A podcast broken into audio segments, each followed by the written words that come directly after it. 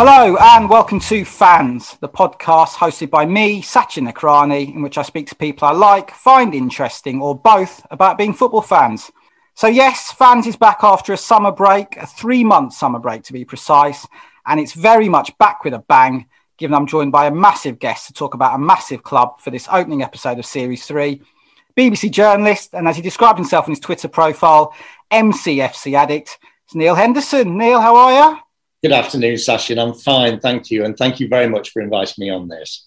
No, absolute pleasure to have you on. I was um, I was keen to I've been keen to have you on for, for a while, partly to talk about MCFC, which of course is Manchester City, a club um, I've yet to cover in in this podcast, and obviously a, a huge club at the moment. Obviously, English champions and, and, very close to being European champions a few months ago as well. A club with a you know, fascinating history, which we'll get into, but also for sort of various reasons about your own uh, your own working and private life at the moment. And probably the most interesting aspect of that is that you're coming to me live from Jerusalem. Um, you're working as the BBC's acting bureau chief out in the Middle East in, in Jerusalem. Um, I mean, obvious question what's life in Jerusalem like?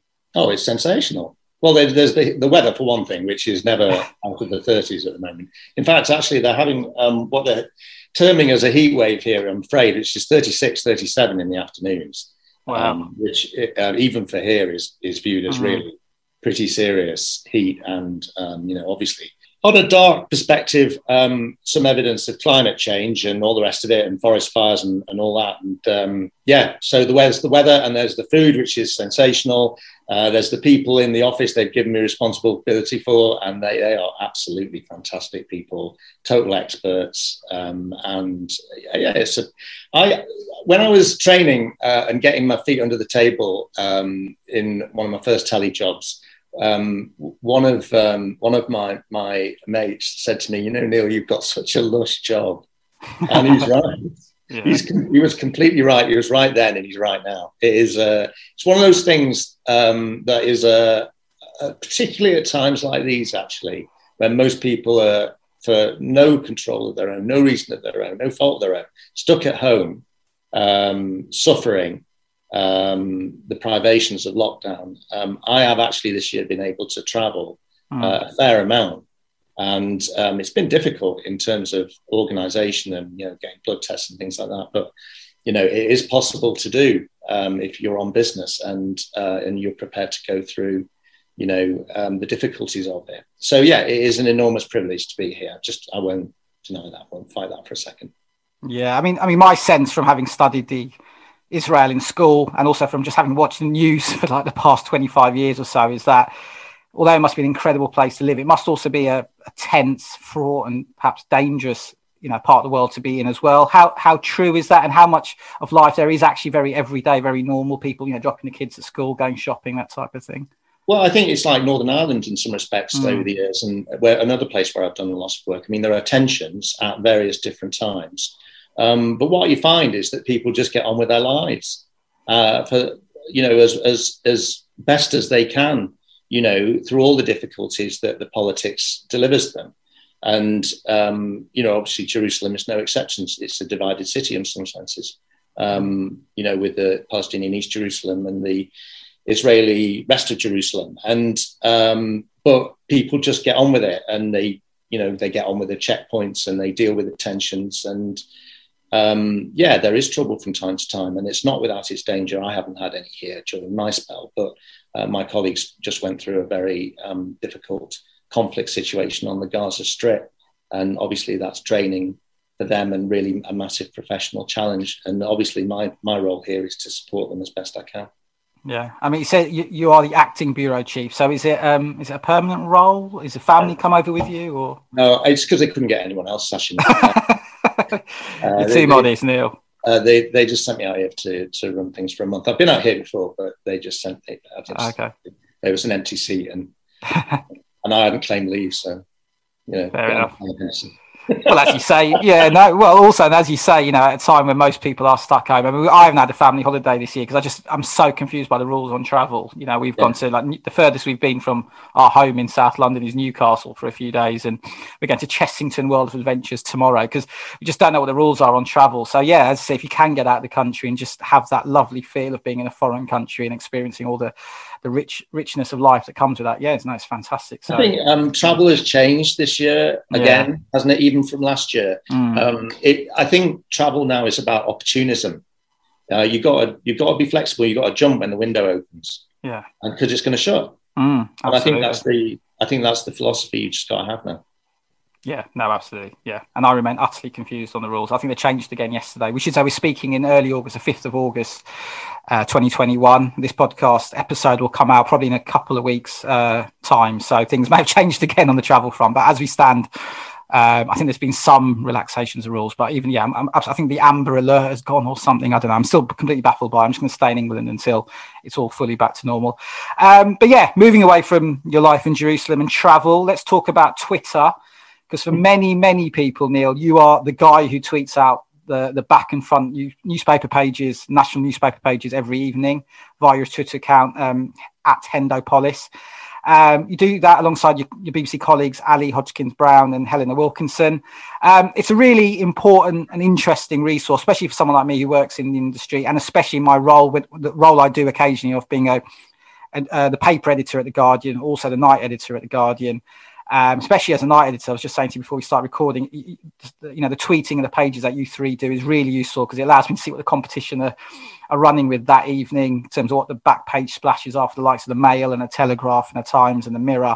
And then if, you know, as a paper, we need to react to those stories as well. So it's a really important resource for me. Um, it's something I believe, uh, uh, correct me if I'm wrong, that you, Ali, and Helena did off your own back. I'm just really interested how and why did it start? And is it fair to say you've got some ludicrous criticism um, for it over the years? People sort of thinking somehow you're in control of those pages as well. Well, there are lots of questions there in, in one. Um, should should uh, factually say that also Helen Miller. Um, of course, yeah. Apologies, yeah, yeah, yeah, yeah. Um, does help us as well.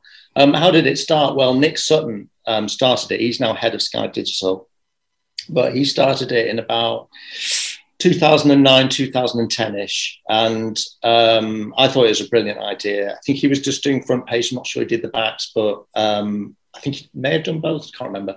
Um, and I just thought it was a great idea. So, um, and anyway, one day, I think I was on a night shift and uh, for some reason, either his Wi Fi went down or the work servers went down and he couldn't get the front pages. But I was in the office and could see the front pages, not least because somebody brings them round at half past one, sticks them on the, the news desk. Mm. And um, uh, so I said to him, well, why, why don't I do it on the, and you take a night off? And so he did, and I did it. And um, it got quite a reception. And um, I thought this is a really good thing. So every now and again, um, I'd do it on the nights that he was off. And then I think uh, after a couple of years, um, he just got he just got promoted. I think to being head of digital at the BBC, uh, also head of the website, the news website that is. And uh, he was having to get up at you know six o'clock in the morning or something every morning, so he was knackered. Mm. And he said to me, "What do you want to take over?" And I thought, well can't do it on my own. So we put together a team on the news desk, and there are all the people that that um, do it. All four of us are people who work just shifts on the news desk, um, night shifts, day shifts, foreign shifts, home shifts, whatever. And Helena is a correspondent who works on the news desk. Mm. So um, yeah, we're all intimately connected with you know the wharf and weft, if you like, of of BBC news coverage. And um, yeah, so the papers are important to us. So yeah, it was a natural development to take take control of that and to do it. And as you say, we do it on our own backs. We don't get paid. Yeah, no, absolutely.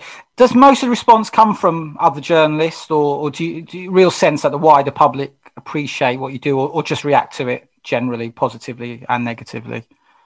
Um, that's a really interesting question. I think um, the follower count and the follower makeup is different from the public um, audience and reaction. I know that sounds a slightly weird a slightly weird way of describing it, but um, my followers are, from what from what I can see, are other journalists, mm. um, politicians of all levels, uh, media workers, so to speak, um, and and pressure groups, stroke unions, stroke, you know, other people yeah. that connect with think hmm. tanks. Mm. and what and the refreshing thing about it is that the follower um, spread is right across the spectrum of political, um, you know, political makeup, if you like. There's, you know, from right to left wing through the middle.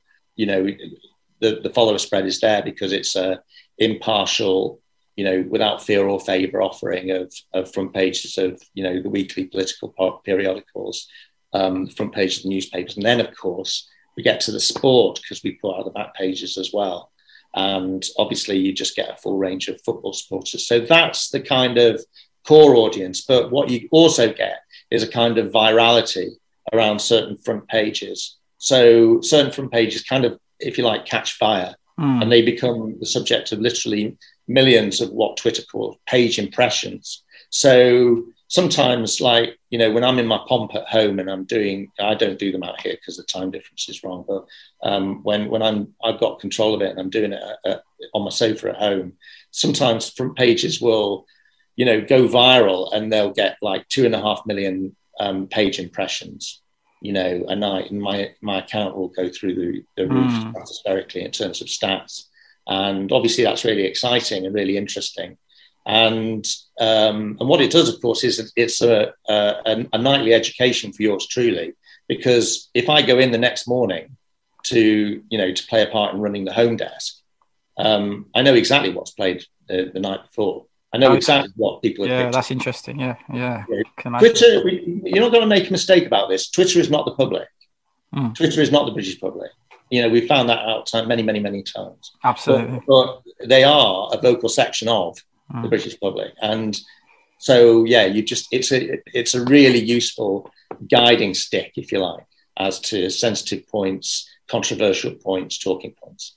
Yeah, no, that's all really interesting. And I think just from a personal point of view, someone who trained as a print journalist, who who works in print journalism and who accepts that print journalism is dying, but still very passionate about it. It's still great via what you guys are doing that it's kind of given a profile that, you know, there's kind of a reminder that newspapers exist and they do great work. And even if it's just a really sort of really smart or sometimes funny headline, and as you say, that can then sort of take off or whatever, it just keeps newspapers kind of relevant and interesting and, and in the public eye a bit more. So, yeah, now, as I say, I find it interesting, important, and, and just sort of kind of beneficial to the industry as well. Um, I find that I, I think that's a really, really important point, Sachin, yeah. and one I'd just like to pick up on for a second, mm. if I may. I mean, the reason, one of the reasons why I do it is because I do feel this sense of solidarity with other journalists. I mean, the last 10, 15 years, 20 years for journalists have been appalling in our country, absolutely appalling. We've lost not hundreds, but thousands and yeah. thousands of jobs from the industry. Mm-hmm. Um, and it's eroded core skills, um, you know, whole areas of coverage have been paired and shared. I feel very strongly that newspapers and journalism are part of a literate thinking culture in our country. And, you know, and I think in, a, in its little way, you know, tomorrow's papers today, you know, seeks to address a little bit of that in the sense of saying, right, well, we are all journalists together in this. Some of us do things that are wrong. Some of us make mistakes. Some of us are utterly brilliant and do things which are absolutely fantastic. So just and of course rivalry is part of the game, but at the same mm. time we do all have this fellowship. We should be sticking together because ultimately, you know, um, it would be so easy to disappear and allow fake news and all the rest of that nonsense to take over. No, absolutely, yeah, well said. And yeah, especially in the light of, of the kind of the threats to journalism as well, even more so as well. Yeah, and you're right on on the industry as well. I mean, I, I trained as a local journalist, and the papers I worked for don't exist anymore. You know, so I left. It's frightening, isn't it? Yeah, it was only as you said about ten years ago. It's not that long ago. And they both don't. Yeah, a couple of local papers in London I work for don't exist, and even at the Guardian, which is you know pretty successful and doing well, there's there's regular cutbacks just to sort of stay afloat, really. So, yeah, the BBC absolutely. acknowledge this. The BBC now actively funds some local newspaper mm. reporting, which I think is a very constructive thing. Yeah, but it can't it can't stop the um, the dam breaking in terms of the, the business model. That's the problem. No, absolutely, absolutely, very very difficult time for journalism. Right, well, let's move on to uh, the main reason we're here to talk. Neil, you in you in Jerusalem, me in Beckenham in southeast London. Uh, Manchester City Football Club. Um, fascinating history. Um, you've been a supporter for, for large periods of it. So there's a lot, lot to sort of talk about. And um, I was saying to you before we recorded, we will we will spend a bit of time near the end of this talking about modern Manchester City, which may lead to us having quite a heated debate. I've got a few things to say, but I'm sure we'll be ultimately very friendly. Uh, but no, there's, there's, loads loads to get through. I mean, doing my research for this, I was like just just remember, you know, reminding myself of the, the 90s, for instance, which we'll get into, which is an absolutely incredible time City, but also the years before that as well. But let's start with the obvious question: uh, Why is Neil Henderson a Manchester City fan? Well, I think in, in the 1960s, which was when I was growing up as a little boy in Sale and then in Cheadle, the, you were either one or the other. You were either a Manchester United fan or a Manchester City fan. My dad, um, who uh, was born in 1917 and lived in Withington and then Rusholme at one point before the war, was with his brothers, Joe and Jim, a Manchester City fan. So, and went to the famous 1936 game in Stoke against Stoke in the FA Cup final, sixth round, in which something like 85,000 people crammed into Maine Road, mm. which was a record at that time, and my dad was there. Oh, wow. So there was no way the family was going to see me support Manchester United after that. So growing up in as a little lad in the 1960s in Sale, you know, obviously it was going to be about Manchester City. Yeah. yeah. I mean, Ma- Manchester is it is it divided at all in terms of areas of in red and blue? There are sort of some areas which are predominantly red, some are blue. Was it? Yeah, it's kind of flow no. between. I, I, had a theory that it might be something to do with um, the way your feet came out at St Mary's. you know what I mean? At St Mary's Maternity Hospital, you might be born in a certain, you know, a certain orientation to yeah. do with moon or something. And if you came out you know, in one way you might be a Man City fan, and if you came out another way, you might be a Manchester United yeah. Um, you know, obviously the easy joke is all the Man U fans now live in London, but uh, as a Man City fan who now lives in London, I'm ill-equipped, ill-equipped to throw stones in that particular class. But um, the uh, yeah, the the, the uh, there is no reason, there's no particular geographic thing about supporting Manchester yeah. City or Manchester United. It's um, offices, workplaces in in Manchester are routinely staffed by you know by both by both colours, if you like, and um, and that's why the derby is so important. Actually, it's it's because um, obviously you know you you got to hold your head up after the weekend, and that's why the derby is Man U, Man, Man City derby is just absolutely massively important psychologically in City. Still is today. Yeah, I can imagine. I mean, I did I did a, a, placement at the Manchester Evening News, obviously the, the main newspaper in Manchester in 2008. And yeah, just w- walking around that office working on the sports desk, it was just it was almost 50 50. The yeah. sports editor at the time was a was a red. I think he was a red, but then you know there's some of the, yeah, and some of the subs and reporters were blues and reds, and other in the yeah. news desk it was totally mixed. So yeah, I expected you to give that answer. Um, so uh, we'll come on to your first game shortly. You gave me the details of that. It was um, it was in the, right at the start of the seventies, and so going into the seventies, I guess is just when you know you were properly start supporting City. Um, I mean, Joe Mercer's the manager at the start of that decade, and under him the club has great success. You win the you win the league in sixty eight. Uh, the FA Cup in 69 and the League Cup and the Cup Winners' Cup in 1970 you're obviously very young at this time, but is there a sense? Do you do you remember having a sense at that time you, that you were supporting one of the best, most exciting teams in the country? I mean, that title-winning squad in '68 had the likes of Colin Bell, Franny Lee, and Mike Summerbee, are all absolute City mm. legends. So that I mean, that's a, a, great time, I guess, to have been a City fan to start supporting the club. Well, well. the truth is, Sasha, I don't really remember because mm. um, there was a sense that City were important. I definitely do remember that, and I remember my dad taking me to my first game, which I think I think, although my, my memory is very, very sketchy around this, uh, was a Man City versus West Ham match in 1971. And uh, Rodney Marsh scored two goals, which I don't really remember. Yeah, well, I can give you the exact date because I was researching this because you said, yeah, you emailed, well, I asked you for some stuff, and you, and one of them was your yeah. first game, and you said it was 71. You felt you were pretty sure it was the uh, home game against West Ham at Maine Road yeah. in 71, think, 72. I, it was a Maine Road match. Do you remember that? Yeah. It was a Saturday afternoon. And um, I think my dad got there late with me in hand, as it were. And um, we were, I'm, I'm, pretty convinced we were in the main stand because we we're opposite the Kippax. And um, I do remember this. And I also remember the game had actually started when we arrived. And I just got a glimpse through the stand of the, of the pitch and these players running around on it. And they looked mm. like giants. And I remember going up the stairs and then into the stadium, which was, of course, at you know at full volume, and the and I had never been in the company of. I mean, you can get you could get about thirty five thousand people into Maine Road at that time. I don't suppose it was full, but uh, you know, let's say twenty eight thousand people for the sake of argument. Well, I can tell the exact. I can tell the exact attendance. It was thirty-eight thousand four hundred eighty-eight. I stand uh, corrected. Yeah, and it was and it was on the Yes, a big, big crowd, and it was on the eighth of April. big Maine Road. I don't think it got much bigger than that. Yeah, in modern era of football, so to speak. And it was on the um, eighth of April, nineteen seventy-two. Uh, three-one win for City. And as you said, Roddy Marsh got two goals. Colin Bell yeah. got the other. I don't remember them. What I do remember, Sachin, was walking into that into that environment, walking into Maine Road, and just being almost punched in the solar plexus by the noise mm. of the crowd and the sense, the emotion and the passion and the you know the whole atmosphere of it was just amazing. And and it, I, I, will always remember that. It was, the, it was breathtaking. Literally took my breath away. Yeah. you know that you were in this quite small space actually with this number of people all focusing on what was going on. And that i don't think your first football match ever uh, leaves you does it for pretty much those reasons? I, yeah. I would i would speculate no, exactly. I mean, it's just one of the most glorious experiences you have as a, as a football fan. That first time going into a stadium, I think everyone experiences it. You know, for some, I think it's seeing the grass and just the green grass, how green it is. Others, it's the floodlights. For some, it's the noise. It felt like for you, it was the number of people and I guess the yeah. noise they were generating as well. And the emotion. A, yeah, wonderful experience, isn't that? Emotion. Time. And it was very, very strange and a bit yeah. scary, yeah. actually.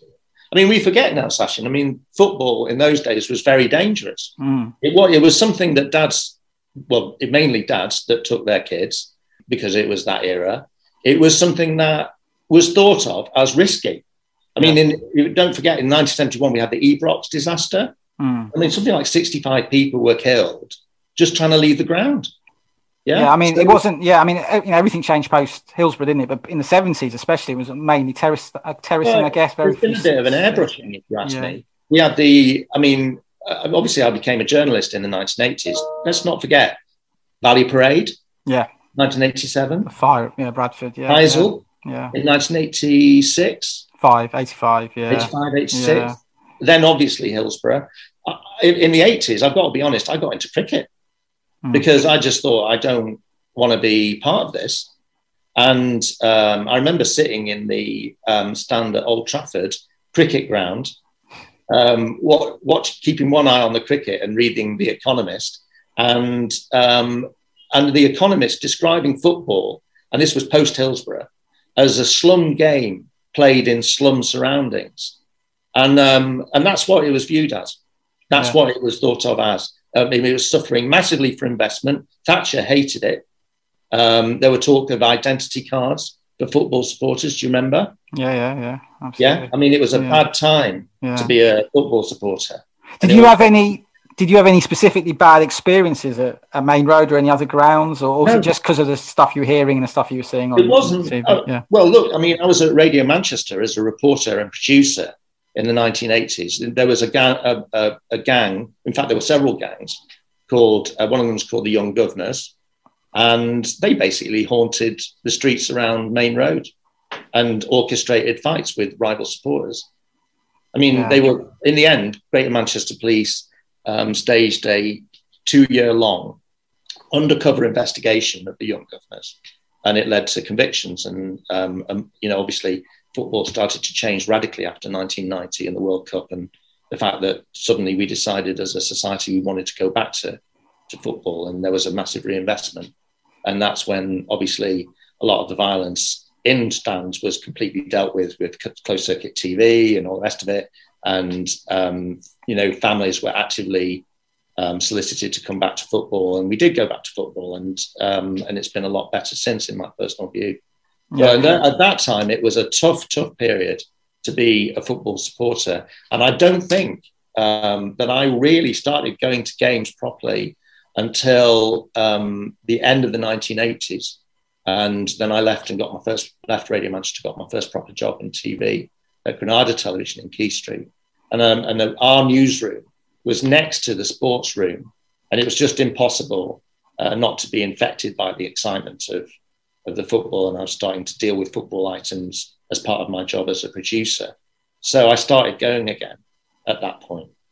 And uh, yeah, that's how I got started to go back into it. Oh, that's really interesting. So, so essentially, those sort of formative years in the seventies and obviously the eighties, as, as, you touched on, you were you were pretty much absent from from match. From, I, I, presume yeah. you had a lot of affection for City, but you weren't going to Maine Road. You weren't watching games there. You'd watch it on TV. You'd watch it on TV, or at least I would watch it on TV. But it was not what middle class people did, and yeah. I, am not ashamed to say that it was a class thing. That it was um, a sense that um, that the game was not forbidden to us exactly, but just not was not what we were about. Yeah. No, absolutely. I mean, I was privileged. I wasn't a particularly privileged person. I have to say, I was li- li- I lived in a very ordinary little house in mm. Cheadle, and I bought my first flat in Longsight. You know, obviously, you know, lower middle class was where I was, but there was a sense of class distinction. Yeah. You, like. you didn't get involved with football because uh, it was risky. No, uh, no, absolutely. I mean, I'm I'm I'm 40, and so I, I, started watching football in the 90s, but I'm fully aware of how different it was in the 80s and the 70s. Obviously, with the with the infection, you can say, of hooliganism in the game as well, and how yeah. the experience was so different, and how significantly changed after the Taylor report in at the start of the 90s, and and really yeah. football and now is because Taylor report. It was the Taylor report Sachin, and it was also the 1990 World Cup. Yeah, yeah, which yeah, changed everything for football and made me think and made my friends think that it was time to to go again and back. start supporting football. Um, I think probably I'll get into trouble with a couple of people at home for saying that, but um, but I, for me, it was definitely that was definitely the case. No, absolutely. Yeah, I think that was a turning point for a lot of people. Obviously, the World Cup was a pivotal moment. England obviously getting to the semi-finals, that wonderful summer, and then obviously with with the sort of all-seater stadiums coming in afterwards. Yeah, absolutely huge moment. So I guess even though the 70s and 80s, you're not going to you're not going to Maine Road. I mean, you're still a City fan, I guess. You're still sort of fully invested in the team. And um, I mean, just to talk about that period, so sort of came up to kind of the Joe Mercer years at, from the very end of the 60s to the 70s, and then in the 70s, it's quite an up and down, quite dramatic time for City. I mean, Joe uh, Joe Mercer was involved in this power struggle with his assistant Malcolm Allison that eventually leads to the latter becoming the manager in 71. Uh, Mercer leaves the following year to become Coventry manager. Allison then leaves uh, himself and joins Crystal Palace in 73. Tony Book takes over, and under him, City win the League Cup in 76 and finish second in the league in 77. Allison then returns in 79 and only lasts a year, partly due to a difficult relationship with the then chairman, Peter Swales. So, a lot happening in the 70s. And I guess, although you're not going to Maine Road, you're, you're sort of, I mean, you're a teenager then, I presume, at this time as well. Obviously, quite an exciting time for any football fan. Are you, do, do, those, do you just sort of remember that time and it being quite dramatic and eventful and, and relatively successful as well? Dad took me from time to time. And I'm talking maybe like once a season, yeah. maybe twice a season, you know. And um, Rick, my best friend Rick, his dad would take us from time to time as well. So I taught again it'd be like once or maybe twice a season there. So, yeah, these things were going on, but I'm not sure they were making a huge impression on me as a kid. Okay. Um, I mean, obviously, I followed City and I wanted them to do well. And when, you know, obviously, you know, City put, you know, big strings of victories together in the 70s, I was as, as pleased and as excited as everybody and anyone, but I didn't go. And there was a whole generation of football supporters, actually, when you get down to it, who didn't go um, you know, it's not non-attendance, but supporting is not a new thing. No, no, absolutely. So, so is it the nineties? Then you're, you're starting to yeah to get back into it. Yeah, um, I bought a membership card in I think it was ninety or ninety one, yeah. and um, uh, after work on Wednesdays, um, I used to go and pay what was then the princely sum of eight pounds to stand in the Kippax. Wow. And um, uh, yeah, so that was yeah, and we were in the we were in the uh, top division. I think the Premier League launched in 1992. Um, Peter Reid was the player manager. We were doing fine. We were finishing fifth or sixth, but everybody was moaning because it's Manchester City and everybody moans. And um, yeah, I started to go a lot at that point.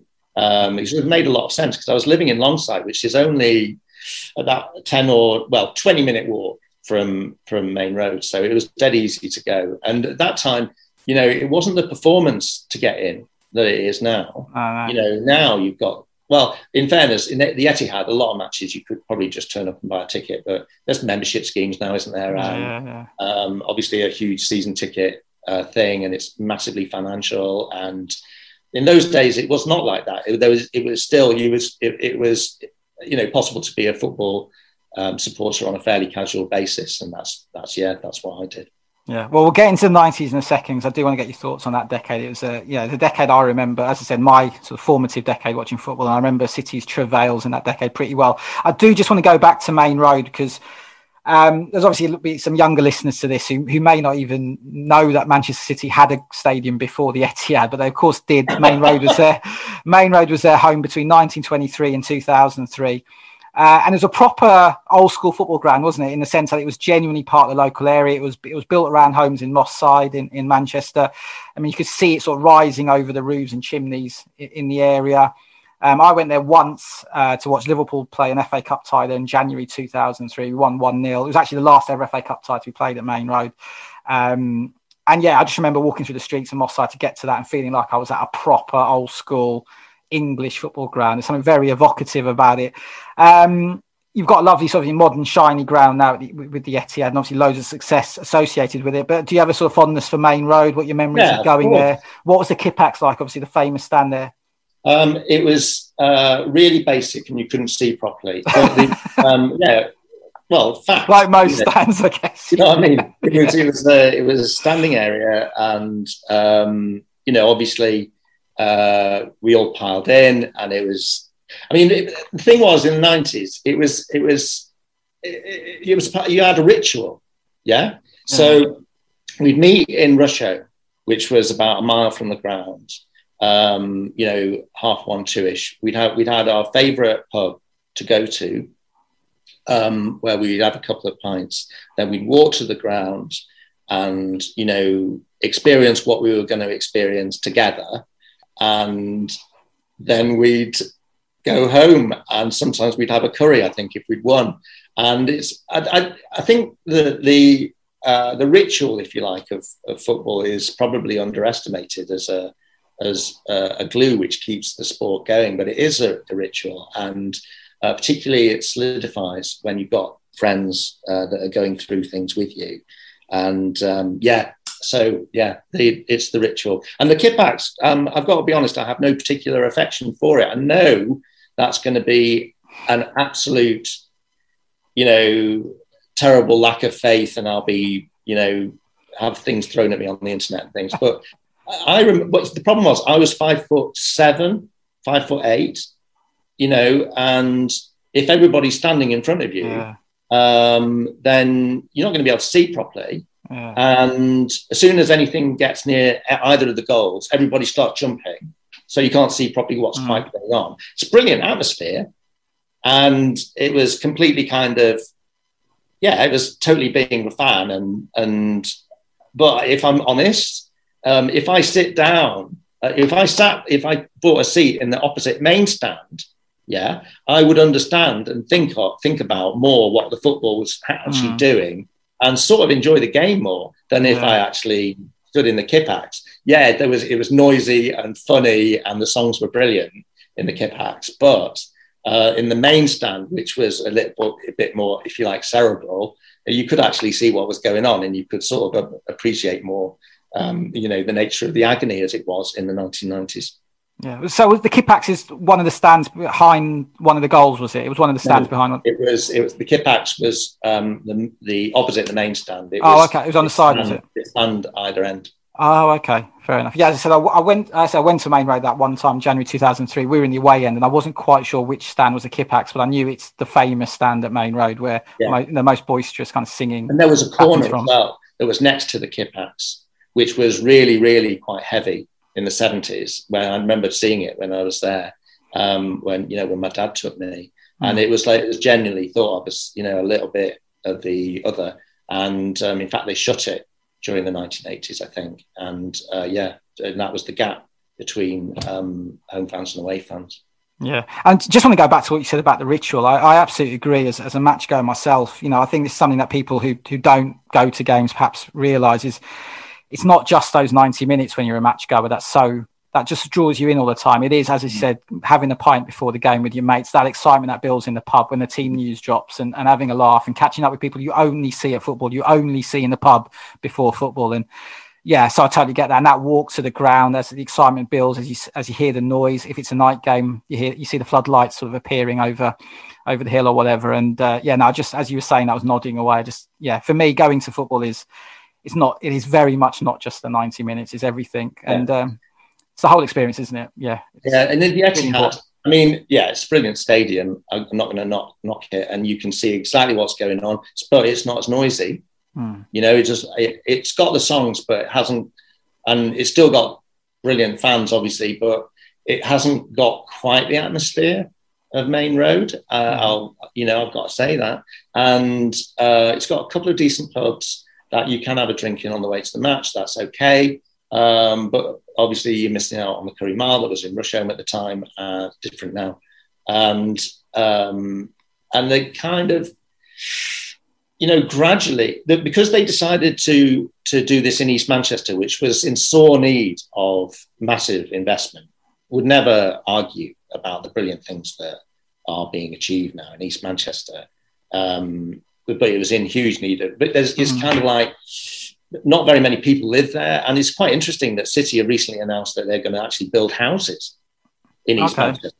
Yeah. They are actually going to as well as putting massive sporting facilities in and really investing in, in that kind of infrastructure, uh, they are also going to build a community mm. as well and refurbish the community because you know it's suffered terribly from all sorts of bits of deprivation and unemployment, and all of that now is being addressed as part of the Manchester City project and in, in partnership with Manchester City Council. So that actually, you know, I've got one eye on that as I live in in um, in London, and I just think that's fantastic. Yeah, no, I've been to the Etihad a few times, and yeah, it is um, very different to Maine Road. It's like it's one, it's like the modern ground, like the Emirates is very much where it's it's kind of like a spaceship that's sort of dropped into, yeah. you know, an, an open space. It, it's very open. There's a lot of, it isn't that isn't what Maine Road had, which is as you say, where you can go have a curry and a pint, like almost on the corner by the ground, and there's just that sort of general mill and hubbub of people. If you're anywhere near the Etihad, it is just match goers walking into the ground because everything else is quite far away from it, isn't it? So yeah, it's a very different housing. modern experience. There's some housing opposite it, but okay. um, but and there will be some more. Yeah. And and now obviously you've got this massive campus opening. Mm. There's obviously there's a whole infrastructure for women's football yeah, as well yeah. as the academy, Absolutely, which is yeah. like a completely right across the spectrum of ages mm. football mm. approach that Manchester City now does. And all of that requires infrastructure and stadiums and all the rest of it. It's pretty extraordinary what's going on there.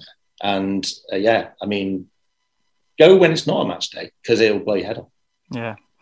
No, Try to. Absolutely try to. Right, let's get back to the nineties. An absolutely uh, extraordinary city. Your your your decade getting back into being a, a Manchester mm. City match goer. The decade I remember, my formative decade watching football generally, and it was uh, it was let's uh, uh best way to put it. It was a crazy time for City. So, I think for me, the standout statistic of the 1990s for Manchester City is they had six different managers during that decade. Uh, yeah. Starting off with Peter Reid, who you mentioned, then moving on to Brian Horton, Alan Ball. Steve Coppell, Frank Clark, and Joe Royle. Uh, Coppell famously quit after 33 days. Alan Ball was a man who took you down to the second tier, the then first division in 1996. We had a, we had a special song for Alan Ball, which, when, which, which, was like was like Wonderwall. Uh. Uh, oh, of course, yeah. yeah. Yeah, yeah, yeah. yeah, no, I do remember that. Yeah, so um, so that's all going on. Very, very tumultuous. Um, you get relegated. You've not got a very good team. You've got a conveyor belt managers. And while this is all going on, um, just to add salt to the wounds, Manchester United are becoming the best team in the country. And of course, in 1999, win the treble as well.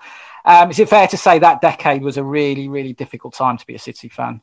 Well, it was. Um, there was somebody, there's a Jewish author in um, Manchester who wrote a brilliant book called Manchester United Ruined My Life. Yeah, yeah, aware of that. Yeah, I think it turned into a drama as well, didn't it? I think. Yeah, uh, and, uh, TV and, drama, I should say. yeah. To my shame, I forget his name now, but yeah. I did read the book, and obviously it struck massive chords. Yeah, it was, but we do we talk about it now, and we tend to think that while yeah, obviously there were moments of intense disappointment, to put it lightly. um, uh, though the weird thing is, it was a binding time for Manchester City supporters. You know, we had this defensive refrain that, you know, City, you know, we're a big club. And we'd be in the third tier, 28,000 people would turn up, you know, to see us play Macclesfield. And um, it was a time when City just refused to be broken, you know. That's and interesting, yeah. Yeah, we just refused. Made you stronger in a way, I guess. All, yeah, all in a weird way, yeah. yeah. And some of the some of the trips and adventures that we had in the nineties, I'll never forget. Some of the like some of the matches that we played and some of the players that we had um, are legends at City now and will always be just considered to be, you know, heroes. Mm. And um, and sometimes um, it just shows actually what a what a, a bad a bad emotion a nostalgia is. Sometimes we're actually nostalgic about those times. It's mad given what, what you're achieving now as well. Yeah, it's tricky to go to away matches now. I mean, uh, my friends will argue with me about this, but in those days, of course, it was not tricky to go to away matches. Yeah, yeah, yeah. And the, the, away matches were at places like Luton and Millwall. I had the most frightening like, time of my life at Millwall. Actually, it was a very, very scary. Did you say Millwall? You had a frightening time. Yeah, I've had my most frightening experience as an away fan at Millwall as well. It does sadly live up to the to the stereotypes, doesn't it? Millwall yeah. away. It's a, it's not a pleasant trip. Yeah, I mean, uh, at that time, just looking at my notes here, Andy Morrison, who we'd signed for eighty thousand pounds, was skippering the side. He was well, he was we were in the third tier. Yeah, and he was he was one of he was one of the hard men, and he basically would wind up the other side, uh, would carve into them, uh, and he would wind up the supporters. And the Millwall supporters just started going absolutely mental. Mm. And I think City won the match. It didn't seem very relevant because yeah. I, think the Millwall fans wanted to kill us. Yeah. And um, we were told to remain in the stand afterwards. And we did for 10 minutes. And then 10 minutes became 15 minutes. Then it became half an hour. Then we were finally allowed out into the car park. The, the police had cordoned off the car park and waiting outside the police cordon were the Millwall fans. Mm. They were waiting for us to come out yeah. so they could attack us. And uh, Dennis Tueart um, got onto um, the roof of a car and addressed the crowd and basically chilled us out. And there were songs and all the rest of it. And eventually, the Millwall fans lost patience and attacked the police. I've never seen anything like it. Yeah. And um, and then that was diffused in a, after about an hour, an hour and a half, and we were finally allowed to to leave the, the new den. And I was walking. We were walking down the streets, and there were just vans of police parked down the streets with battered, bloodied police officers sitting on the backs of the vans. And uh, I, I, don't know how many arrests there were that night, but um, yeah, it was it was a scary time. It wasn't all that, obviously. No, that, I mean that chime. yeah. But that bit was like that. No, I see, and, and I tell you what, that chimes so much, so much with uh, my experience in Millwall. I went to see Liverpool play there in the League Cup time, thousand and four, and exactly that. Um, we we won three 0 with a team of kids. Basically, Rafa Benitez put out a reserve team, and we won. And it riled the Millwall fans up. There were chairs and coins being thrown at us. I think we were kept back for almost two hours because they were outside waiting for us by Bermondsey Station, South Bermondsey Station. And police said, if you go out, you'll get battered, basically. So you better stay where you are. And even when we got out, there were still fans waiting for us. It was an absolutely terrifying experience. I mean, I've got a lot of affection for Millwall. I live quite close to the Den where I am now. I've covered quite a few games there as a journalist, and the staff at Millwall are absolutely lovely. And I've interviewed players there; they're all great as well. They really try hard to to put on a, a, positive face for that club. It's a real community club as well. There's fantastic work in the community yeah. around South London, but sadly, a large chunk of their fans just just let that club down. It's it's a it's a huge it's shame. A disaster.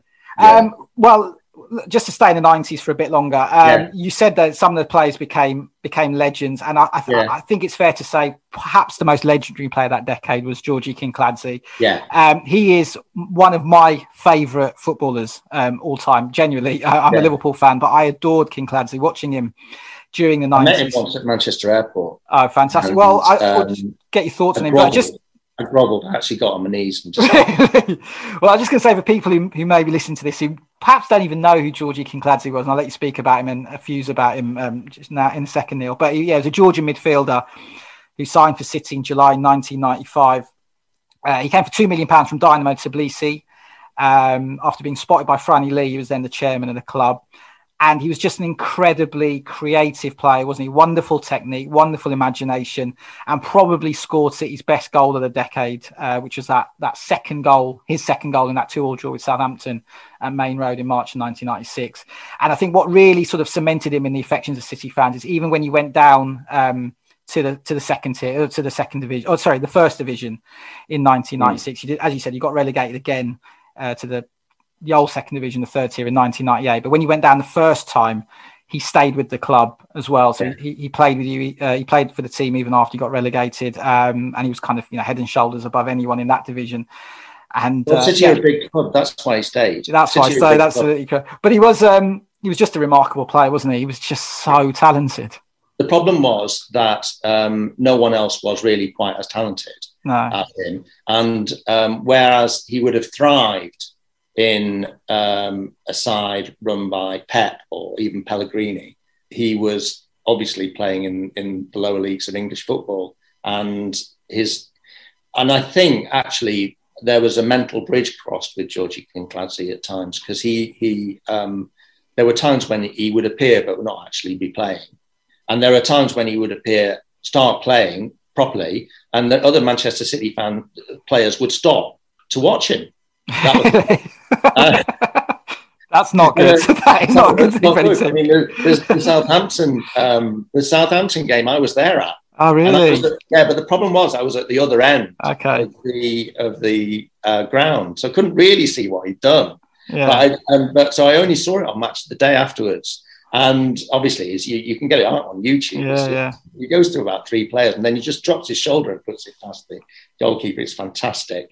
And the point about Georgie was not obviously that goal in particular, although it took the roof off, but he, he it was about that that skill and that flair and you know those were really dreadful times. You know we're nostalgic about them. I mentioned that but we but they were dreadful, dreadful times that i would sit there with my mates and it would be like you know in the main stand sometimes and it would be like oh god here we go again when the, the starting whistle went. Mm. and um, but Kinkladze just he was a, a ray of light in a dark place and um, when yeah, he'll always be loved for that. Kinkladze will try and beat his man, and suddenly space opens up.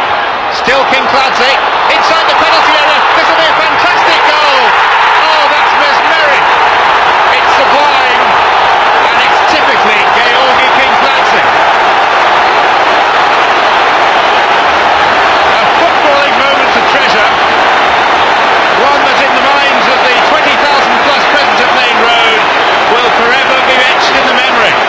There are a few other players like of that era who will also be loved um, because they took City through that very, very dark period. Pe- people like Nicky Weaver, um, who was a goalkeeper, mm. um, and, and, you know, obviously he saved um, the crucial penalty shootout at the, um, the third tier playoff against Gillingham, and then went on this berserk run around Wembley and, um, you know, after that, obviously, legend. You know, it was a tough time. You know, going through all those managers was very difficult. You got the sense that the, the club wasn't properly owned or run. Um, there was some lamentable stuff around the great Peter Swales towards his departure. Um, Franny Lee ended up um, being the chairman of the club and basically not really being able to invest any money. Then we went through Thaksin Shinawatra, um, and Kevin Keegan, mm. and obviously, and well, before that, Joe Royle, and and we came up again properly under Kevin, and um, and yeah, that's another debt we'll never we'll never pay off. You know, yeah. another psychic debt. Just go back to that period of the 90s. It's really interesting you talking about that because, you know, my sense was it was just absolutely dreadful. It was absolutely dire time. But the no, way you've spoken generally. agree with you, yeah, no. Well, I'm just going to come to that point. Is that it sounds like uh, you? Well, you've already said it. There was a lot of pride taken. Obviously, it, it, it binded and bonded the City fans, but actually had a lot of pride in the team. So, was it generally a case that Kinkladze aside, there wasn't much quality in that team of the '90s and the early noughties, but actually, oh, no, in terms quality. of effort, there was there was there was loads of that, and they tried. Yeah, they really cared. Effort. There was attitude. Yeah. Um, sometimes we'd go away thinking, yeah, people were just not present. But a lot of the time, there was, yeah, um, Morrison was one of those people as well that, you know, when we were in the third tier, he was a hero to us hmm. because he was a Scottish player. He would literally beat his chest in the tunnel before he would come out. I mean, that he was that scary. And um, City needed players like that, needed attitude like that, and we really got behind, you know, the team. And actually, although I say that, and I look back now, and I, I wondered whether we got this reputation, City fans, for masochism. Actually, almost wanting to fail, because then we could have the, if you like, the honour badge of trauma yeah. that we had been through this terrible, terrible period, and going through this terrible period, and it was all awful and somehow we were still there, and that was us because we were brilliant fans. And now, of course, it's completely different, completely the other side of the coin. And that's a very interesting transition to have witnessed it firsthand. How how how true was that then? How how much did you did City fans kind of almost revel in in in your failure at the time, or what, what you know? Did you actually did, did you actually just want to be good again, or did you actually take pride in the fact that you were living through this dark period and it was binding you all together as fans? Always pride in the badge. Yeah. Um, but but if I'm being honest, there was this sense, and if you go back to the press coverage at the time and the fanzines at the time, there was this sense of taking some pleasure in the pain. Don't what? ask me to expand on that. I'm not a psychologist, but there was something going on that was like that. Yeah. Don't ask me about it. I don't understand it. Yeah. Well, I think I, I mean, I can almost. I think you know. I, I think Leeds fans had it to an extent as well, where when it's so bad, you almost you kind of know it will almost not be as bad as this so you almost kind of buy into it fully and go look if we can get through this we'll remember this time and we'll yeah. be able to say we lived through this and i said there's almost a pride that we stuck we stuck with the team through this dark time so then yeah you almost kind of feed off it i guess there's some yeah now, nowadays that. you know when opposition fans where we where were you when you were yeah, exactly. Yeah. You say we were there. We were there. Yeah. yeah, exactly. We were here. Yeah, absolutely. Yeah.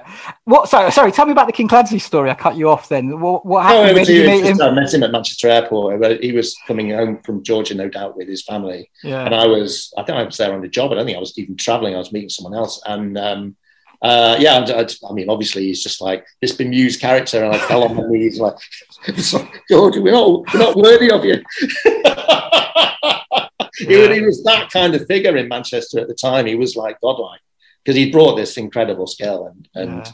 obviously everything he did was marvelous. You mentioned the playoff final. I do want to talk about that because it's arguably one of the most important games in, in Man City's history. So, just to give a bit of context, you have references. City got relegated to the old First Division, the second tier, in 1996. They then got relegated to the old um, Second Division, the third tier, in 1998. So in 98 99 season, they were playing in the third tier of English football. Uh, they were coming up against teams like Wrexham and Walsall, Lincoln, and Colchester mm. as well. Promotion was obviously an absolute priority for City to get out of that division as quickly as possible. You got to the playoff final, 30th of May 1999, faced Gillingham at Wembley. All the pressure on City, obviously the big club, the, the team that has to get promoted. Gillingham, it was their first ever appearance at Wembley, so very little pressure on them. They were managed by Tony Pulis at the time as well. Um, and they went 2 0 up with two very late goals in the 81st mm. and 87th minute, scored by Carl Asaba and Robert Taylor. Two really good goals, actually. I was watching the highlights back mm. again uh, yesterday in preparation for this. Two really good goals.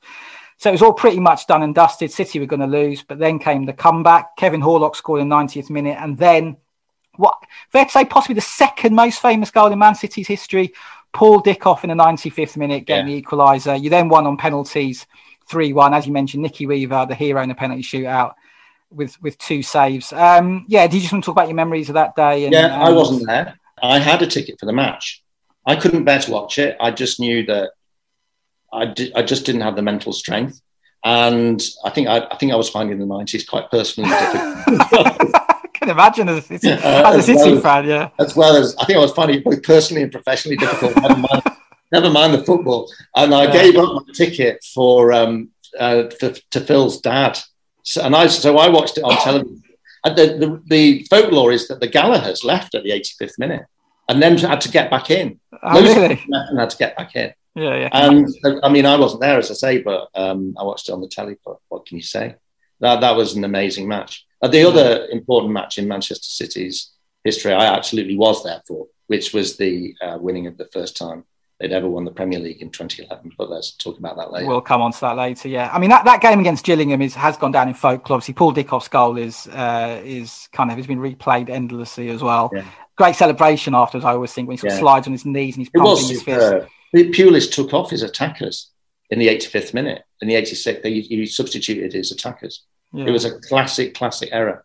Yeah, I mean, yeah, well, you must. I just thought the game was done, wasn't it? Was it eighty? You know, yeah. what, what, what the minutes again? Yeah, eighty-first and eighty-seven minutes. There, so eighty-seven minutes, Gillingham went two 0 up. Yeah, you think it's done, but I guess that then led to, as said, taking the attackers off, gave City obviously Gillingham, I presume, dropped quite far back, and then obviously City went for the juggernaut and uh, and and scored those two goals. I mean, two two questions about that day. Obviously, you watch a game on telly.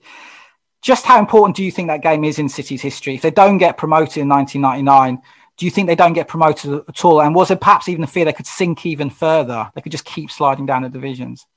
City are a big club. I keep saying this. And uh, that's what we kept saying to each other. City are a big club. We were always going to come back somehow. A fan base of 28,000 plus mm. in the third tier, unheard of. So that kind of, if you like, that kind of thing is a critical mass. And that'll propel you up the table because you're always going to have a good financial base and a base and a club with that kind of tradition, you could see how if we if hypothetically we had lost at that playoff, it would have been difficult. But I I actually can't see City staying down there that mm. long. You could argue that City might have come up, might have found themselves staying in the second tier for longer than they did. But in the final analysis, that's not what happened. And how far do you want to entertain hypotheticals? you know, the fact is things worked out very, very differently. Yeah. Um, you know, under Joe Royle, and then came to Kevin Keegan. So, yeah, so it, who knows? Yeah, you do think it's one of those crossroads. But then I also have, you know, those of us who study history bow sometimes to a theory about historical inevitability, don't we? And and we, we move across personalities and look at structures and uh, you know hierarchical influences and all that. And you get the feeling that City, being a big club, mm. would never really have been sat in the doldrums, you know, forever. You think, yeah. don't you? I think, well, I think so. But then, then again, when Leeds got relegated in 2004, I didn't think it would take them until 2020 to get back to the Premier League. And you, so you, yeah. some of these big clubs, you just think they'll get back, they'll get back. But even yeah. like look at Forest as well. I mean, they haven't been back in the Premier League since 1999, I think, as well. So yeah. you do sort of fear, as I mean, as you say in the 90s, one of the issues at City was they weren't run very well. Peter Swales and then and then well, and then Franny Lee. And if a club isn't run very well, it doesn't matter how big they are, they can just keep they can just keep sinking. There are moments they? where, yeah, there, there's a book, a fan published book called Cups for cock ups, mm. which I actually have on my shelf. And um, it's got a picture, I'm afraid, of Franny Lee on the front. It was a fan published book, but it talks about things like, you know, the fact that we got relegated once when when we decided to um, kick the ball around in the corner because we thought that Liverpool were yeah. winning or something. Well, that was a relegation um, from yeah, the Premier League in '96. Yeah. In stand, somebody in the stand shouted a score to, yeah, the, to the management, and and they misunderstood it or something and we stopped playing and we ended up being losing and ending up going relegated. Yeah. I mean, that sort of thing happened at City a lot.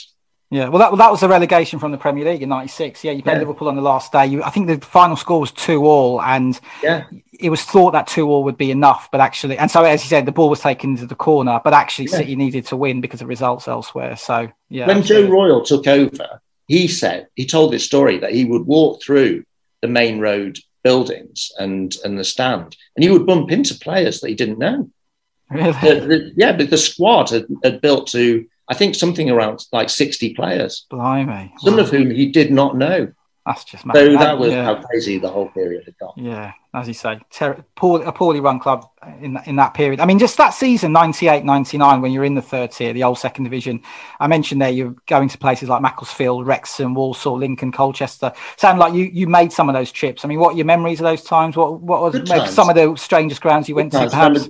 I remember going to Luton with my mates, and yeah, good times because the away matches are way better in atmosphere than home. Yeah, yeah, absolutely. Because you sing the songs really loudly, mm. everyone's piled in together.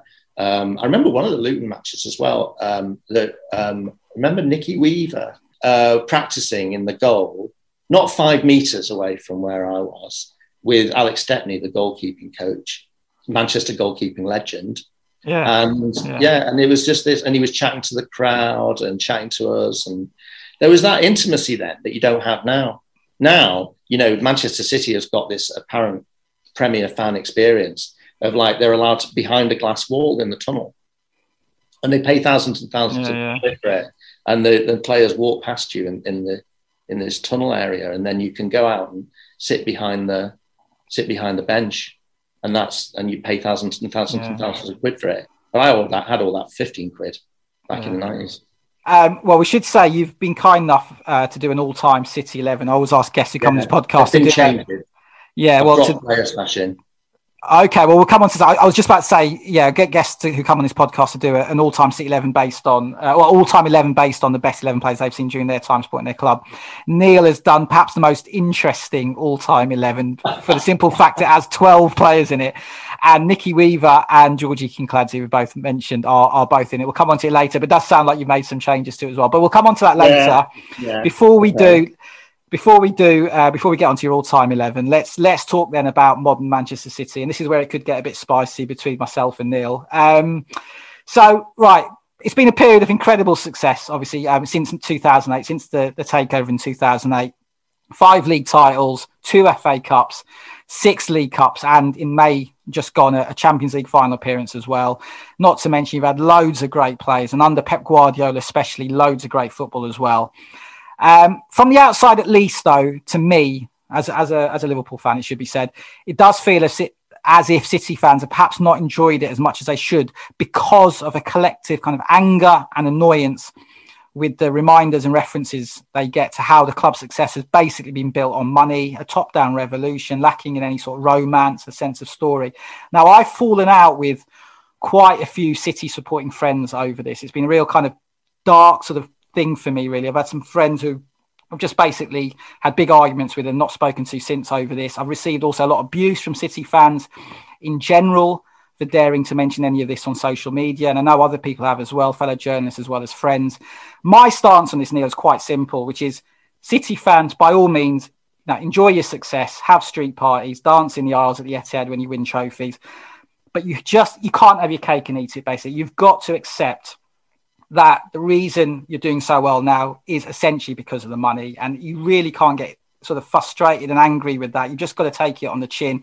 You know, I don't want to keep getting net spend figures on Twitter from City fans, which show that actually City have spent less money than other clubs. I don't want all the meme, the rent free inside your head memes. I don't want all the whataboutery. And I definitely, definitely don't want the constant claims of a media bias agenda against City because there simply isn't one. Um, so I've said all that, Neil, and now I'm happy for you to come back at me all guns blazing. And actually, in all seriousness, I'm really curious for your take on all everything I've just said there, and also whether you do feel that the success City have had under Guardiola, especially, has not got the credit it deserves, and how you and City fans, you know personally, have embraced the success of the sort of Sheikh Mansour years in general, but also reacted to all the it comes that it's all down to money stuff. And eventually, is it a case of water off a duck's back, or does it does it really grate with you as well? Does it get sort of quite annoying? Uh, no, because uh, I love I love supporting Manchester City, and I love going to the games that I can get to with my friends, and I love watching the club as it is now, the team as it is now. They play this fantastic football that's beautiful to watch, absolutely beautiful. I mean, um, it, you know, they call it the beautiful game. Sometimes it gets ugly, doesn't it? But when you watch Man City pass the ball around and um, and control the game, pro use skill to to um, to wipe out midfields and defenders, um, to uh, continually be tactically adjusting under Pep Guardiola, who's quite obviously a genius, and to be able to sit down and watch that and then stand up and dance around when, you know, City score or Aguero scores or whatever, or Phil Foden, a kid from Stockport who Guardiola is shaping to be one of the most important players in English football history. You, you know, uh, you want to feel bitter about that? No, I'm not going to feel bitter about that. I'm going to feel joyous, quite frankly. And I have to say, the last 18 months um, supporting Manchester City has been a very binding time for me and my friends because we've been able, because Manchester football was one of the only things that was happening, wasn't it, during mm, the hmm. True, yeah, absolutely. And, um, meeting up online, being able to meet for a half-time Zoom for a chat about football and and life, and then just go back and watch half an hour, another half an hour, forty-five minutes of, of really terrific football, has been a joy, has been a psychological boon, and you know sure, we didn't win the European Cup this year, but you know we will. and and um, and it'll be great. And everything that City does will be great from here on in. And um, money and jealousy are two great powering um, facets of football, and that's always going to be the case. It was the case in the 70s. People would point the finger at Man U because they had an academy process and money that was signing players at ridiculously young ages. That was the allegation, and it's an allegation that is now, you know, pointed at Manchester City and other big clubs that money is somehow the only thing that talks. Well, actually, no. When you watch the game, you see this incredible skill, this fabulous talent being paraded in front of you. Um, it's a joy, it's uplifting. These are fabulous days for football, fabulous days for Manchester City. And I'm just going to celebrate that. Frankly. No, yeah, that's no, that's a great answer. As I mean, as I said, you know, just to sort of reiterate my stance on it, I have no issue with City fans celebrating the success they've had. You know, the football is incredible; nobody can deny that. You've got some absolutely fantastic players as well, and but I, it's just a personal thing I've experienced. And as I said, I've had fellow friends experience this, and I've had fellow journalists experience this. I mean, you know, there's a there's a there's a journalist. Um, let me get his name right. Neil McGeechan, who raises issues around uh, the human rights record of of City's owners in, you know, obviously Sheikh Mansour, the, you know, from Abu Dhabi, and they're just, yeah, they're just quite. A, there is quite a rush and quite an outpouring of sort of bitterness and anger and frustration and fury from City fans that I've experienced online, mainly, I should say, not people I know in person. I know City fans at work, for instance, who aren't like this, but it does. And as you say, Twitter isn't real life. It's you know, it's no, it's, it's, just a it's a, it's a kind of heightened version of Fury at many times. But yeah, just you know, as I said, I you know I welcome City fans to enjoy their their success, but I, it can get quite wearing when whenever someone mentions, hang on, this is down to you know essentially winning the lottery that you then get sort of hit with a load of abuse and sort of you know uh, accusations of agenda and stuff. It doesn't feel like you've got that at all. You are just fully no, embracing. Boring sidebar yeah, so such a boring sidebar because ultimately, um, what counts is the football, and what counts is the goals. That's what counts. And we get loads of goals at, football, at Man City, and we get loads of amazing football, and um, and some brilliant games. When frankly, it's been a privilege to be, you know, it's privilege privilege to watch it. I think, and I think that's this really the best days of football that I've ever seen. Yeah, no, totally. And I think actually what you just said there as well was really touching about the past eighteen months that during lockdown it seems to have meant more to you, especially because of the fact you you've been disconnected from family and friends. You haven't obviously been able to go to to games as well, and yeah, yeah so it feels like it's brought you a lot of solace as well, which yeah, it's just really touching. I think. Yeah, it, football brings us together in ways mm. that um, are really important, and um, yeah, and supporting a club brings you together, doesn't it? And and it's yeah, it's about ritual. It's about um, the periodic contact and the interest that you can share and the bonding that comes from that. So mm. yeah, it's it's really important, really really important, and it's important for me at Man City, and it's important for everyone at every other club. No, absolutely. And um, I said Paul Dickov's goal against Gillingham was the second most uh, famous goal in Man City's history, and you did you did reference the first. Let's talk about it because I, I, said maybe there's not a lot of romance and story around City. Well, there is one incredible moment and a, a sense of story around one goal in particular. Uh, well, Dickov aside, and that is of course Sergio Aguero's goal against QPR on Sunday, 13th of May, 2012. That sealed Man City's first Premier League title uh, Aguero, as it's known on the back of Martin Tyler's famous uh, commentary. Uh, you said you were there at the Etihad. I mean, yeah, was, talk, yeah. talk, to me about that day. It must have been absolutely. Incredible. I was walking. The, I was walking the dog in. Uh, I went to see my dad with um, a dog that I. It's just a long story. Um, I, Go I, for it. It's fine. I, I, had a, I had a Labrador. Well, it wasn't really mine. It was, he was called Russ. He was an enormous Labrador, um, and he was a guide dog and belonged to one of my friends. And he'd retired, so I used to take him on the train um, to Manchester to see my dad, who at that time was very, very old and was living in Cheadle. And um, and I was walking um, the dog on the golf course, or near the golf course, and um, my mobile rang, and it was my mate Tarek, and he said, "Do you want to come to the match this afternoon?" So I said, "Okay, let's do it." and um, it was the best game of football that I've ever seen, could ever be, will ever exist, probably. And yeah, the Aguero goal was fantastic. And again, Manchester City supporters left the ground.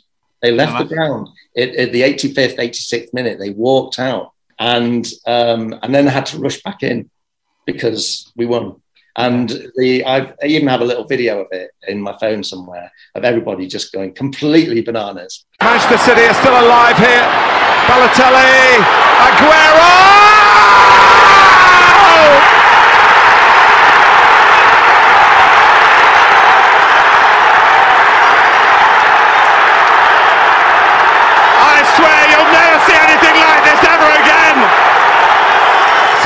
watch it, drink it in. They've just heard the news at the Stadium of Light. Two goals in added time for Manchester City to snatch the title away from Manchester United. Stupendous! The greatest moment I've seen in Premier League football. Unbelievable!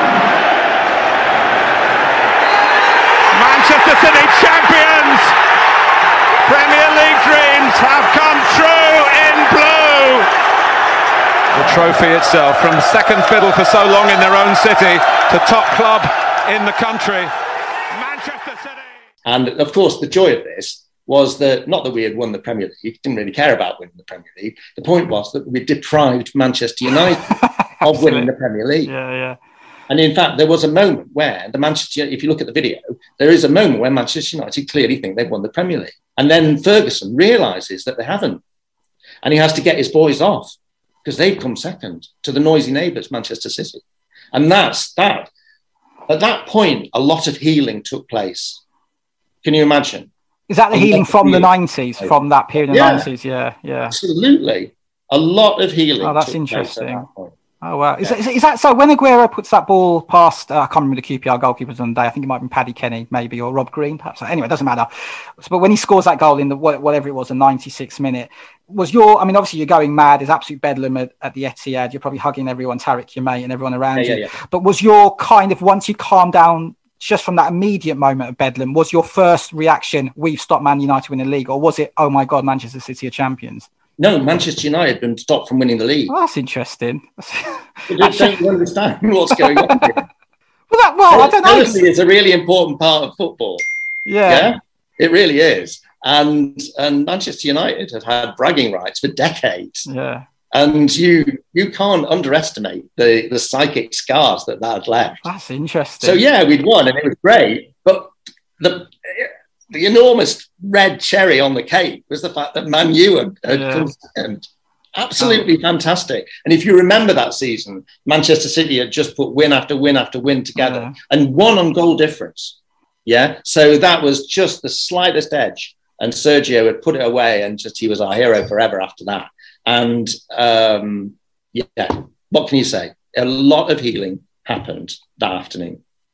That's really fascinating for me. I, I mean, I'm obviously aware that it meant a lot to City fans, not just to win the league, but that you stopped Man United winning, who we should say were playing Sunderland away uh, Yeah. at the same time. And as you say, there's those famous I think it was raining there. yeah, there's those famous images of It was United sunny fans. where we were, but it was raining there. yeah, there's famous images of United, United fans in the stands sort of celebrating and then suddenly stopping because word had got through that Aguero Yeah. scored. But for me, that's really interesting that if that, well, doesn't sound like it obviously is the case for you that it meant as much, if not more, that you stopped United winning the Yeah. league than it did that you won the league yourself that day. I This is a really this is a really key point, which some of us, including me, moan about Pep, is that he doesn't get the Manchester United thing. He doesn't. I mean, I think he. And I think obviously there's a part of him that knows it's extremely important, and Mm. we would very much like to win it. And the players definitely get that, but somehow we don't think he totally gets it because they they keep beating us, and that's just this is not what we want. if, even if we had a me- if we have a mediocre season, but we've beaten Manchester United a couple of times in that season, it's not a bad season. Oh, that's interesting. Even though you are the bigger fish in Manchester now in terms of success, you still this feels like there's still that that sort of complex with United. Absolutely. Although this last season and season before, Liverpool has started to be the problem Yeah. in psychologically for Man City fans. But I'm old school, so it's Manchester United for me. Um, Neil, you've been absolutely brilliant, uh, fantastic guest, really interesting. I'm going to let you go soon, get back to work, life and work in, in Jerusalem. Uh, before I mean, do, emails have been pinging in. Yeah, yeah, listeners might be held the old ping. I should say that's that's Neil's phone. He did say before we start recording, he had to keep his phone on for obvious reasons, and uh, that's been absolutely fine. And um, I appreciate you talking while also technically working as well. But a couple of things before I let you go. So, in my first- lunchtime, can I just say, if my boss is listening, in my lunchtime, Richard, honest. yeah, of course, you're a couple of hours ahead as well, aren't you? It's about half twelve in England. What time's at your end? It's about half two. Uh, it's uh, now 25 past two, so I've already got to go, Sasha. Yeah, absolutely. Before I do, let's get let's just go through a couple of things. So first of all, your all-time eleven. Um, and this is, as I said, get guests who come on this podcast to, to pick a, an all time 11 based on the players they've seen during their time supporting their respective club. Neil's picked a City team. It's the first team in fans' history that has actually got 12 players. Um, now, I've arranged it into a 4 2 4 1 formation, Neil, um, and it's a, it's a funky team. There's no doubt about that. Let's go through it. We've got so two goalkeepers now. Okay, we'll come on to that second. Let me just read out the original team and then you can tell me the changes. God, this is going to be quite the mission going through this team, isn't it? Right, so in goal, Nicky Weaver. The back four, Micah Richards, Vincent Kompany, John Stones and Keith Curle. Um, I've then stuck two uh, two midfielders in front of that back four, which is F- Fernandinho and Yaya Toure. There's then a four-man attacking uh, sort of quartet of players uh, in front of Fernandinho and Yaya Toure and that is Shaun Wright-Phillips alongside Georgie Kinkladze, David Silva, and Kevin De Bruyne. And the lone striker is, of course, Sergio Aguero. Um, so yeah, a crazy team. I had loads of questions to ask about that team. Before I ask any of those questions, yeah, sounds like you made some changes. What you've got two yeah. goalkeepers now? Yeah, now Bert Trautmann. I dropped Michael Richards and uh, Bert Trautmann in. Uh, I don't know where he plays in this. I don't know, but he needs to be part of this because he's a legend. And um, I actually saw, didn't see him play, obviously, but um, uh, my dad did. But um, he actually came onto uh, the pitch, one uh, a Manchester City match at the Etihad, and like the entire stand just went bananas. I can imagine, yeah. Bananas. Because yeah. he, he uh, people might not remember, um, he was the German paratrooper. He literally was a German paratrooper who'd ended up in the transit internment camp in Lancashire in 1947, 1948 and um, he ended up staying, signing for Manchester City, and then in the, I think it was a 1955 FA Cup final, he dived at the feet of an opposing player mm-hmm. some 12 minutes before the whistle uh, to to prevent him scoring a goal because City were winning, and um, and he broke his neck. And you actually see on the on the um, Movietone news, you actually see him get the cup, and his neck his neck is bent and he's because his neck is broken, and that's yeah. after that legend, City legend. No, legend. yeah, no, it's a story that's gone down in, in football folklore. Um, is there any other changes to this team before I ask you a couple of questions about it? Well, let me have a quick look because, like, obviously, Shaun Wright-Phillips get in for obvious reasons. Shaun Goater. Is Goater in now? Is Goater in the team now as well? Uh, put Goater in. Uh, I've, I've done other things as well. Um, I, I just want because I just hadn't. It's it's easy to sort of when you watch players of the quality that you watch now. It's easy to put people like Kevin De Bruyne in, David Silva. David Silva, arguably the best player ever to wear a Manchester City shirt. So many moments. Uh, if I had a, a quiz for the times that commentators called him the little magician, I could retire tomorrow. Mm. So um, yeah, I mean, just um, Shaun Wright-Phillips will always be in our hearts. Um, I remember taking Leslie, my other half, to um, a Manchester City match very early on in Shaun Wright-Phillips' career. My other half, Leslie, doesn't like football and she likes food, and she took a copy of the Observer Food Monthly to the match. Never seen anything like it. And uh, Shaun Wright-Phillips, of course, at the start of his career, he actually grew during his career, literally, physically. Yeah, yeah. when he was appearing again uh, for Man City at the beginning. And he was running up and down the wing and uh, the Norwich players were huge tractor boys. They were just knocking him over. Mm. And after, after a little while, Leslie stopped reading the Observer Food Monthly and started watching Shaun Wright-Phillips. Wow. And always, he's always had a place in her heart ever since. Oh, that's lovely. You should say, yeah, Shaun Wright-Phillips had two spells at City, didn't he? 99 yeah. to 2005 and then came back in 2008, 2011. Um, okay, uh, what I've got to do is I've got to draw this team up in a graphic. So I'll, I'll try and work in uh, Trautmann and uh, Goater as well, but it should be able yeah. to work. Just to ask you one question on the team before the final question.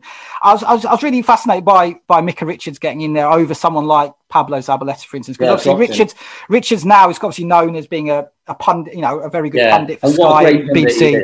Yeah, for Sky and BBC. Um, he's got into your team, as I said, over Pablo Zabaleta, who's a bit of a City legend. What, why did he get in?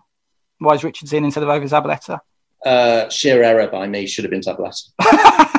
Do you want to change that as well? Yeah. In fairness, Stuart Pearce, uh, not when he was managing Man City, but when he was managing some other club, um, forgot to put a goalkeeper in when he did up his 11 once. Do you remember that? Uh, yeah, that does ring a bell. Yeah, yeah.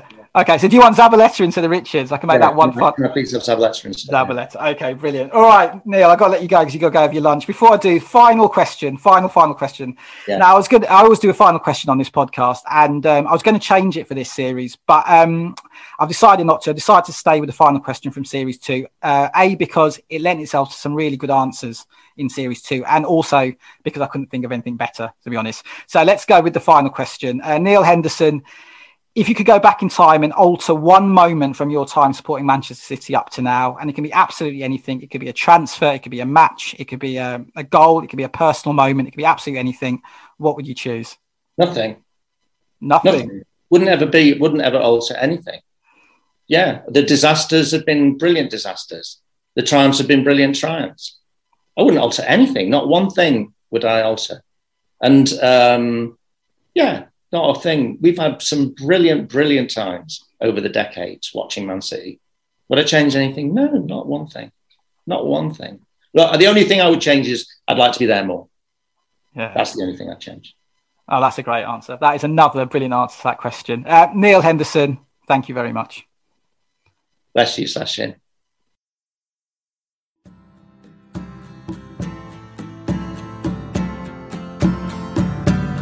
Blue moon, you saw me standing alone